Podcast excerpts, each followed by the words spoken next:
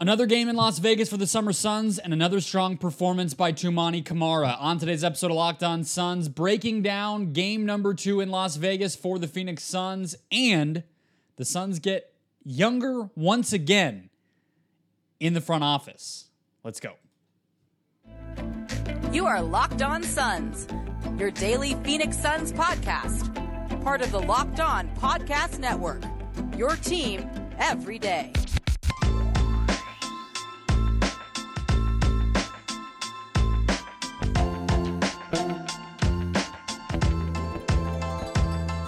And we're back. This is Locked On Phoenix Suns. We're part of the Locked On Podcast Network, and I'm your host, Brendon Kleen, a credentialed media member covering the Suns for the past six seasons, a writer at Suns.com, and the host of the Just Basketball Show, wherever you get your podcast. A big thank you for making Locked On Suns your first listen. Post game, a little later, but we are here after game number two of the Phoenix Suns Summer League schedule. Another one coming Tuesday. Hit follow or subscribe wherever you're finding this show to get a recap of that game and a show in your feed every single weekday throughout the offseason and beyond. Just search Locked On Suns wherever you get your podcasts, including YouTube. We're free and available everywhere. We're going to talk about a hire that the Phoenix Mercury made and what that tells us about Mat Ishbia to close out the show. But there was once again a lot to discuss regarding the Summer League performance of this team. So I'm going to start with the rookie. I'm going to start with the guy we all have our eyes on once again. That is Toumani Camara, the number 250, the number 52 overall pick. Number two overall pick would be a nice addition to this team, don't you think? Well, the actual number two overall pick look looking a little questionable. But Camara today, overall, a little bit of a worse, a little bit of a less consistent performance than he had against Milwaukee on Saturday, but nevertheless promising and solid and and and something to build on. 10 sorry, 11 points, 3 rebounds, 3 assists, 2 steals. Did have 6 turnovers, did have 5 uh, personal fouls in his 32 minutes. So there's a lot to break down there. Um, let's start with how I think he's looked the best. I have some just general thoughts on his game, and then really going to get into sort of what have we actually learned about this dude, and sort of what what he might actually be on the Suns' regular season team, because that's what matters the most here, of course. But Summer League is an opportunity to do some things and and show the team some things that down the line they might try to develop out of you or who knows, you know, maybe you flash enough that you do start to get considered for rotation minutes. I'm not sure if that's in the cards for Camara, but he's at least impressed me with a few things. I think we can say for sure that he has looked best in some of these situations, whether it's transition, um, you know, out kind of on broken play, offensive rebound stuff, or in the more of a half court setting as a roll man or a dribble handoff initiator, sort of at the top of the key just you know with the his defenders playing off of him because you know he's not really a threat to shoot or handle the ball. Basically, when he's able to get into space and let his feel, which is much better than I realized, and the the fluid athleticism that he obviously has, when that stuff can just take over, you can just see him lock in. Like he he looks genuinely comfortable. And yes, so he had a couple of mental mistake turnovers today. It wasn't just, you know, summer league stuff. Like there was a, I believe, a pass under the basket out to the back out to the perimeter that that he just threw threw in the wrong place. You know, just just didn't have he didn't have the read that he thought he had and, and kind of just threw the ball away.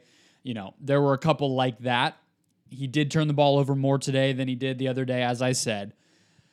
So those are rookie mistakes. Those are things where, like I was saying, with the ball in his hands and and being more of a featured piece, which is what he was as a upperclassman in college, but I'm sure he had some high turnover games in those contexts too. It's just a young player who's doing things with the ball that, that maybe they aren't actually destined to do in their pro career at the highest level, but that's fine. The shooting stuff to me uh, is hard to measure as well, right? So he's one from seven, one of seven from deep so far, six of 12 from the free throw line. But at the same time, he has this touch that is that is obvious. And the dude, as I mentioned on yesterday's show with Brandon Duenas, he Camara's straight up ambidextrous. Like I, I joked online during the game, like this is a dude like like we see in MLB when guys are switch hitters and it you know it says S on their on their batting hand. It should say that in the Suns like official player roster guide this year because it should say hand S. Like he really has it with both hands and he's comfortable getting to a little kind of bunny floater game off the glass or straight in, whatever it is, kind of backing somebody down and getting to it. And I think it's primarily over his right shoulder. And even then, he can kind of do over the right shoulder with his right hand. Like he just kind of has this knack for for getting the ball in the, into the hoop around the basket, which bodes well for his shot. To me, you know, when he's able to just let it fly, in a in a fluid motion when he's wide open, that shot looks fine. There is something to build off of there. It is not some sort of broken. I mean, even think if you've watched the Thompson twins this weekend, right at Summer League, whether it's Ausar in in Detroit or Amen in Houston, those guys are. It's an open question whether that jumper ever comes along. Like this is not what it is with Toumani Camara, right? So I look at one of seven from deep, six of twelve from the free throw line, and that just feels like summer league. You know, the first time that he's playing in the pros. I'm sure he had streaks at Dayton where he was one of seven from deep and six of 12 from the free throw line. He's just not an elite shooter yet. He maybe never will be. But if you can get him to average, a lot of this stuff starts to look a lot better. So, with that, let's get to what we've kind of learned about the dude. And there's another game on Tuesday, which I will watch and recap for all of you. And they should have at least, uh, they have a Friday game, and then I think at least one more over the next weekend depending on how much they win, I guess. I, I honestly can't remember the last time the Suns made a deep run with this thing or that at least the important players were playing deep. So I can't, I honestly don't know the, the full uh, Summer League layout of all of this, but I'm excited to continue to watch. Either way, though, I think we've learned some things about this guy and what his kind of role is and, and everything in the NBA. To me, he's more of a, and this is something Frank Vogel said in his interview uh, on during Saturday night's game, but he he's more of a wing slash forward than a big man, right? This isn't a perfect comp. Maybe I think I think this is because they're both lefties that my head went here too, but uh, he kind of reminds me of Rondae Hollis-Jefferson with a little bit better feel than Rondé. And that's an, a, a U of A guy, so I'm sure a lot of you familiar. He never really cut it in the league. I think he's a little bit smaller and probably a little bit less of an athlete as well than than Camara, but that's that's sort of what we're looking at here, I think. The best thing about him, though, despite being, you know, like he's not frail out there, but he's he's thinner, Camara, and you know isn't necessarily a big man, like I just said.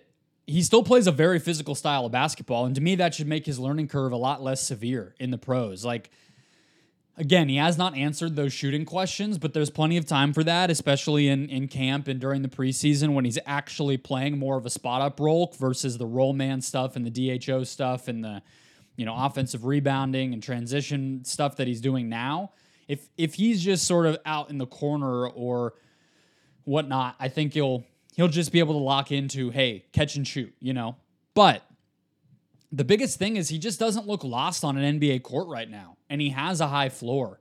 You know, I think just being productive and looking comfortable out there and being able to fill a variety of roles for this summer league team, not to mention what he's going to potentially be able to do alongside superstars, like that just says to me that giving him the guaranteed contract, taking him in the draft, all of that stuff is a smart move by the Suns because this seems like somebody who, at minimum, is worthy of an NBA contract in his first couple of years and has a pretty solid foundation to build and develop off of. And that's all you can ask for for a pick in the 50s. Let's zoom out. Let's talk about the Suns offense and the Suns defense because that's sort of the other thing you can get from summer league is yeah, there's some head scratching decisions, there's not a lot of chemistry, there's not a lot of overall talent, but we can see what the players are trying to execute. How different, how similar is that on each end of the floor to what the Suns did under Monty Williams. And maybe it might surprise you that there are some similarities. We'll talk about that next. First, today's show brought to you by Ibotta. Ibotta saves you money. Point blank, plain and simple. That is their mission. That is what they do best. We all know that, frankly, everything has gotten more expensive lately. But if you're finally taking that summer vacation you've been planning, dreading buying all the necessities, whether that's we're going to Seattle in the summer in a few weeks, and somehow I got to bring a raincoat in the middle of August to a vacation destination as a Phoenician. That's uh, that's a little tough to stomach. I do have one, but there's an umbrella, all these different things. Enter Ibotta. Ibotta gives you cash back on hundreds of grocery items as well as produce, personal care, pantry goods, so you can make sure you're beating inflation no matter what you're purchasing. Link your loyalty account, upload your receipt. Either way, get your cash back. It's that easy with Ibotta. The average Ibotta user earns $120 back per year. That could cover the cost of an entire shopping trip, maybe a little bit of those extra costs related to a trip you could get cash back to buy a flight ticket you've been uh, eyeing, the game you've been dying to go to. Maybe take somebody nice out for a fancy dinner. Other apps give you points that don't amount to much, but with Ibotta, you get real cash back that you can cash out to your bank account, PayPal, or gift cards to places like Lowe's, Macy's, Sephora, Best Buy, and more. Right now, Ibotta is offering our listeners $5 initially just for trying Ibotta by using the code LOCKED when you register. Just go to the App Store, Google Play Store, download the free Ibotta app, use that code LOCKED. That's I B O T T A in the Google Play or App Store. Use the code LOCKED to get $5 straight to your account. Keeping it rolling, let's talk schemes. All right, I'm going to start on the offense. I'm going to start on the defensive end. No matter what lineup is out there, right now for the Suns, or what the whatever lineup might be out there in the regular season, or whatever we think of as sort of the Suns' base coverage with that lineup or with the situation that that's coming up to them in a in a in a, in a game, or whoever's on the court in the opponent opposing lineup.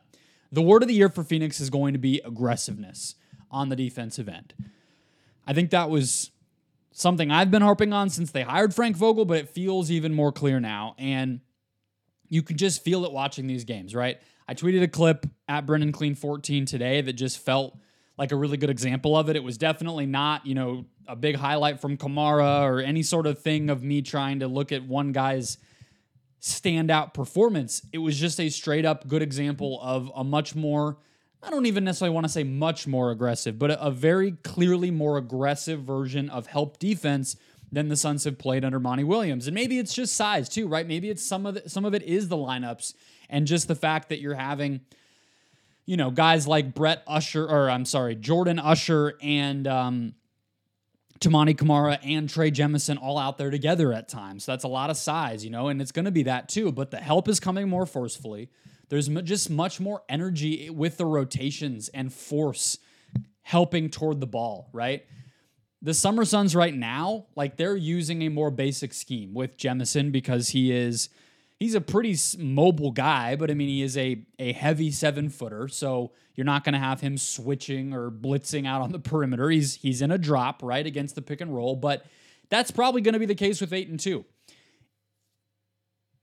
If it's that, you know, we talked about it with Damon Allred last week in terms of you know no middle or you know some of these eliminate the paint types of defensive schemes that that teams use and I sort of anticipate that I in terms of I guess like the most basic traditional defense, I do think Vogel will be more willing and able to adjust on the fly defensively than Monty Williams was. But even when they're switching, right, which there will be. There the Suns threw a zone out there at one point and kind of got toasted, but they did that, you know. So they're even trying some stuff in summer league. But let's say that there's more switching when it's the, the the, starters, right? We know Booker can switch a little bit. We know Durant is probably uh, still able to do that, you know, and that Ayton is. We're all chomping at the bit to see DeAndre Ayton defend multiple positions.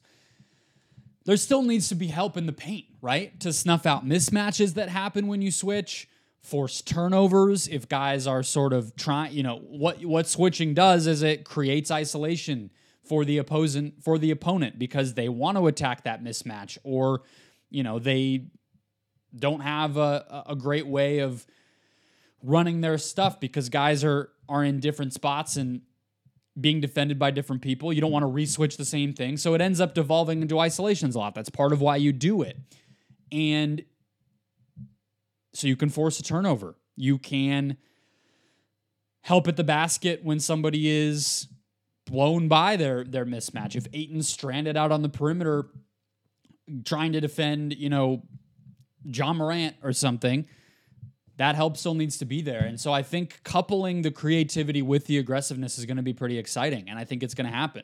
The Suns were 10th in forcing turnovers last year. Not, uh, actually, I think 12th. I think I might have had that wrong. And not that big of a difference. Fouled the most in the NBA is the more important statistic there.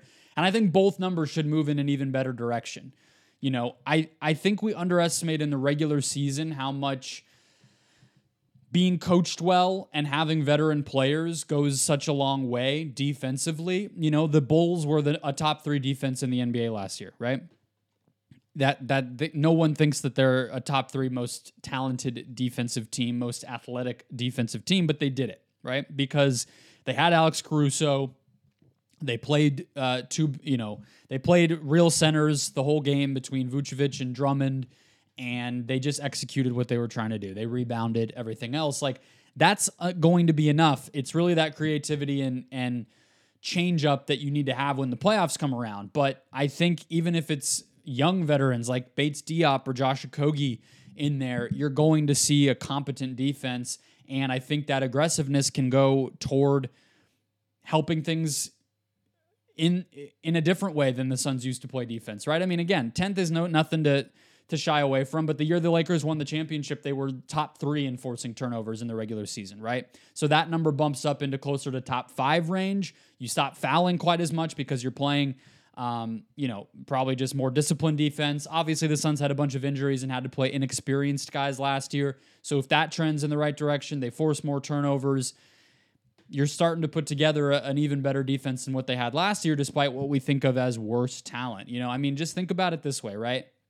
Bradley Beal, we know that he's probably the biggest question mark defensively in, in the Sun starting lineup, unless Payne starts. But if it's Beal and Booker as the guards, then Beal's going to be the question mark. How much worse is, is Bradley Beal as a defender than Chris Paul at age 37? I don't know. You know, how much worse is Keita Bates-Diop than Cameron Johnson? You know, I, I just I think we might have been overstating some of that, and and that's part of why you bring Vogel in in the first place. Offense, let's go to that side of the ball.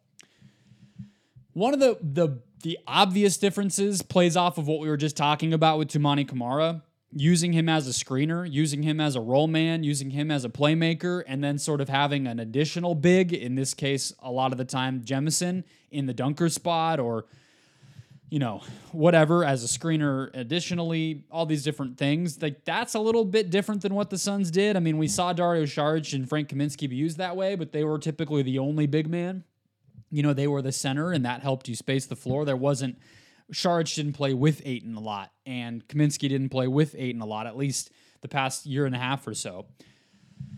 So that's different. But a lot of the other stuff is very similar. And uh, shout out to David Nash, the four point play on Twitter, who I'm sure a lot of you follow. He's very smart and, and has a keen eye for the, the offensive sets and defensive uh, schemes that the team has run over the years. And even he pointed out that they're running stuff for Camara this year, a kind of a fake baseline pin down screen into a seal off in the post for a, a kind of a quick little layup that they used to run for Kelly Oubre. And even if you assume the continuity on the offensive side might result from Kevin Young sticking around, which obviously that's part of why you keep him around, he wasn't here when Kelly Oubre was on the team in Monty's first season, right? And obviously, a lot of NBA stuff gets recycled. Like it's not even necessarily something. Well, Kevin Young watched film of Kelly Oubre. No, this stuff is is just out there. There's only so many ways to scheme up an offense in in basketball. You know, it's about how do you use the parts together and everything else. But at, at the very least, it's an early indication that the Suns will operate a lot of their motion pick and roll scheme this season once again with Kevin Young here.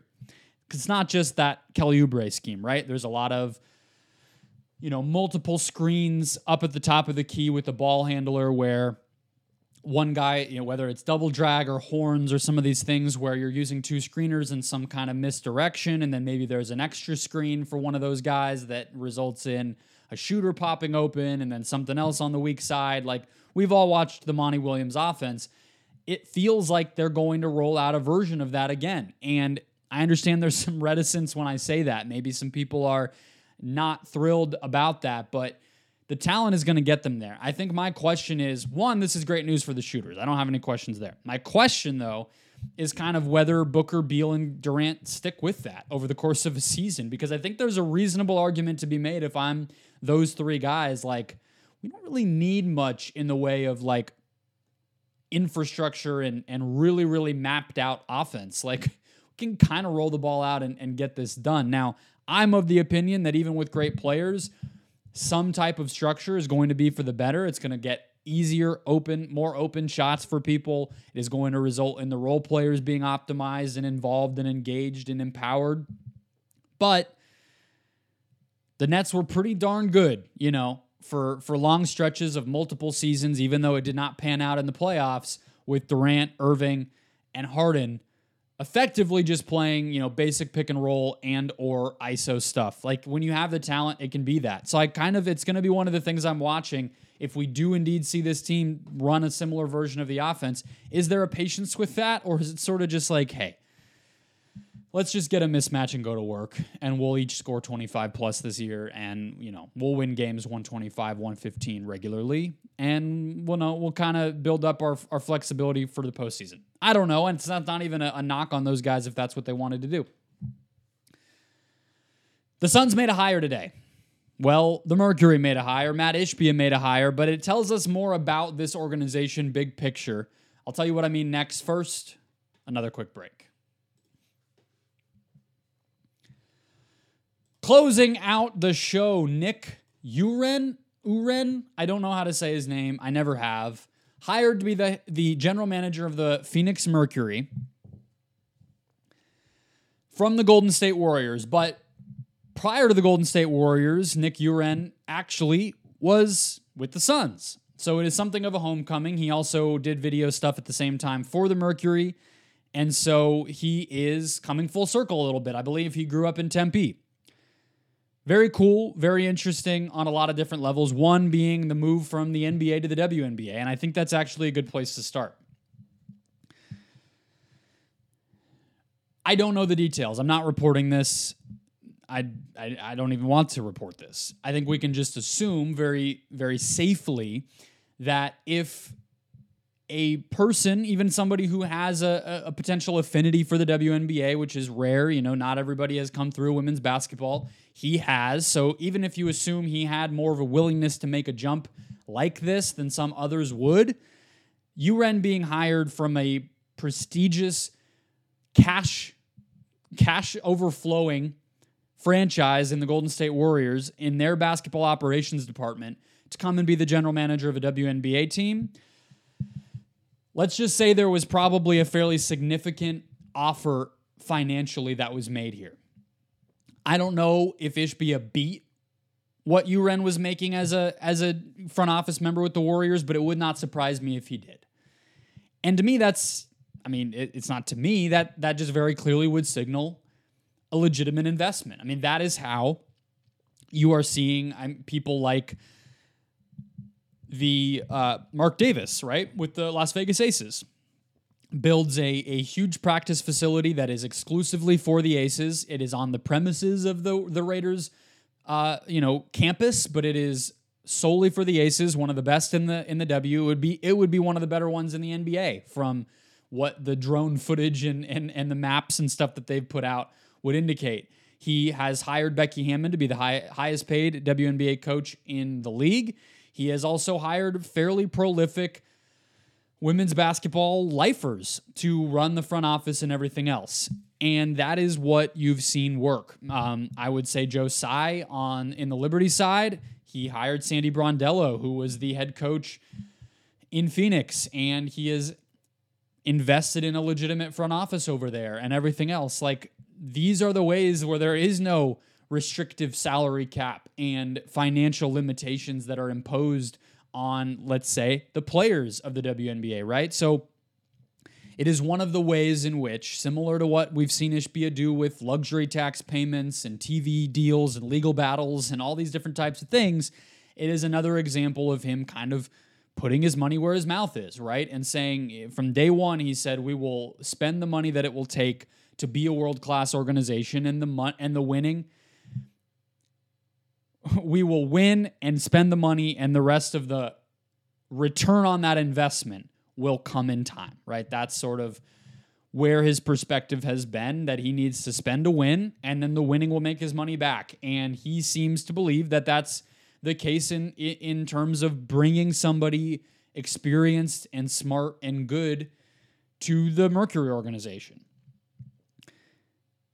The other part of this that's interesting, just big picture and and kind of looking across the moves that Ishbia has made since he got here. I mean, if look no further than his own demographics, if you will, right? He is one of the younger owners in the league.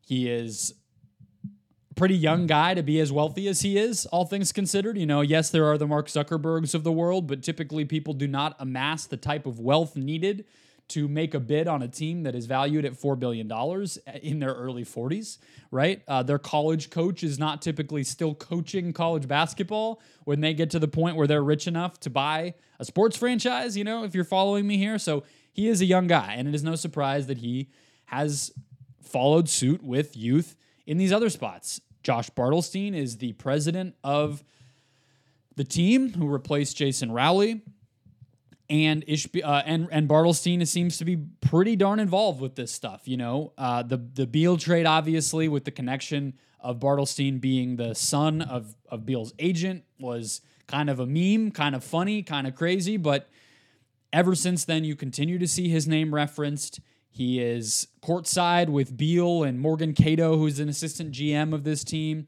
In some of the footage you you saw courtside from the Suns' first summer league game, we did not exactly see Jason Rowley sitting next to James Jones and Devin Booker courtside at Summer League in years past, right? That was just not the role that he played. Front front facing and involved in the basketball side and everything else. So that is a young person who is doing this.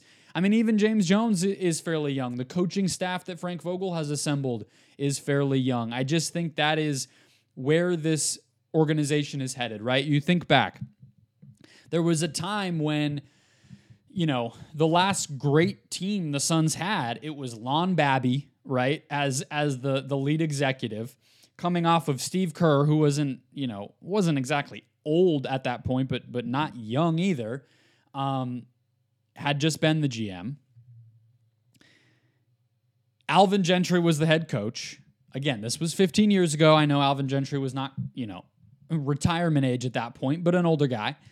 And obviously Rowley and Sarver and everything else. And it just, I think, reasonably could have been stated. And I think this is where some of the problems with the HR stuff and the allegations uh, of Sarver came from of just a an old stale environment. And so it is it is an obvious trend here between Bartelstein and the other part of this with U'Ren is he's re- he's replacing Jim Pitman. Jim Pitman had been the GM of the Mercury for about a decade, and he's also the CFO of the Suns, right? So that kind of dual role. We have our little uh, kind of we have our our group and it's impenetrable and and kind of this paranoia and you know no outsiders allowed like that's what this Suns organization was. I'm not putting that on Pitman specifically, but he's he's one of the guys who's been around for a very long time and so him leaving is also part of this.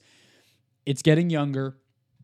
It is getting more more diverse in terms of different experiences from around the league, whether that's Morgan Cato from the league office, whether that is Gerald Madkins from the scouting and different types of backgrounds, whether that is Bartelstein, who is a very young guy who obviously has the agent dad as well as the president uh, kind of business and basketball experience with the Pistons, to now U'Ren, who was in video and scouting and then worked his way up to the front office for a championship team in, in Golden State and now is running the Mercury. It's an interesting it's an interesting approach. I mean, it is much more adventurous and sort of creative and again, youthful hiring than Sarver ever did. I'm not saying that's right or wrong, but it is a trend. Investment, I would say, is right if you're going to own a sports team. The youthful stuff, we'll see. Uh, it's working for them so far. They've assembled a lot of talent on this roster. They have made investments in the right types of things in terms of their decision making. We'll see where it goes from here. That'll wrap us up. Another Summer League game coming tomorrow. Hit follow, hit subscribe, get a recap of that game and Camara's next performance in your feed post game and a show every single day of the week throughout the rest of the offseason and beyond. I will catch you all tomorrow.